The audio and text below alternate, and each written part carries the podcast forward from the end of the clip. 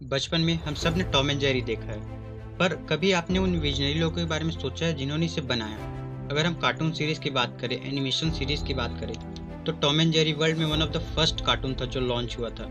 इस cartoon series के अंदर जो सबसे खास बात है, वो ये है कि जब ये कार्टून सीरीज़ बनी, उससे पहले कोई भी ऐसी कार्टून सीरीज़ नहीं बनी थी। That was the first animated cartoon series और इस कार्टून सीरीज़ ने अभी तक सबसे ज़्यादा ऑस्कर्स अवार्ड जीते हैं कार्टून सीरीज़ के अंदर।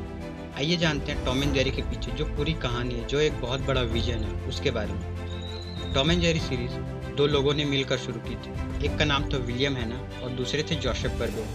इन लोगों के पास एक विजन था। जरा सोचिए, उस टाइम पर एक भी कार्टून सीरीज़ नहीं थी। सबसे पहले तो उस टाइम पर टेलीविज़न नहीं थे, और जो थे, वो बहुत कम लोगों के पास थे।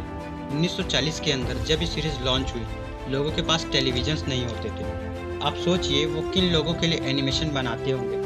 क्या उनके पास आज के जैसे एनिमेशन टूल्स थे? क्या उनके पास सॉफ्टवेयर थे? नहीं, उनके पास ये कुछ भी नहीं था। पर फिर भी उन लोगों के पास एक विजन था कि अगर एक बार जो हम सोच रहे हैं, वो लोगों ने देखना शुरू कर दिया तो लोग इसे कितना पसंद करेंगे, कितने लोग इसे देखेंगे। आपको पता है, उस टाइम पर एनिमेशन कंप्यूटर्स पे नहीं होते थे एक्चुअली कंप्यूटर्स ही नहीं थे। वो सब कुछ ड्रॉ करते थे स्केचेस बनते थे। पंद्रह स्केचेस पंद्रह फ्रेम चाहिए होते थे पर सेकेंड तो अगर एक मिनट की भी एनिमेशन है तो आप सोचिए कितने स्केचेस बनाने पड़ते होंगे।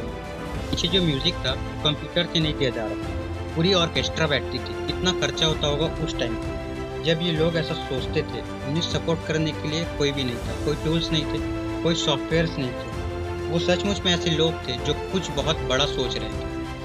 And that is the thing that inspire me हम लोग जब एंटरप्रेन्योरशिप की बात करते हैं बिज़नेस के ऊपर बात करते हैं तब हम एक छोटी सी चीज़ है जो मिस कर जाते हैं, वो है एक बड़ा विजन कहूँगा मेरे लिए बहुत बड़े इंस्पिरेशन का सोर्स है कि उन लोगों ने अपने दिमाग में जो कंसीव किया, उसे अचीव करके दिखाया।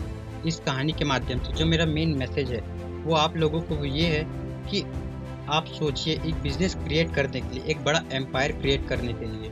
भी नहीं, आपके पास वो सब कुछ सारे टूल्स हो, आपके पास सारी चीज़ें हो, सब कुछ होगा, तब हम करेंगे। ज़्यादातर लोग बोलते हैं, मेरे पास पैसा होगा।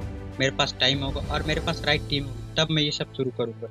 पर विलियम हैना और जोशफ बर्बेरा, ये मुझे क्लियरली बताते हैं। इन सब चीज़ों की ज़रूरत नहीं, ज़रूरत है एक बड़े विजन हर चीज़ मुमकिन है, अगर आप उसे कंसीव करते हो तो।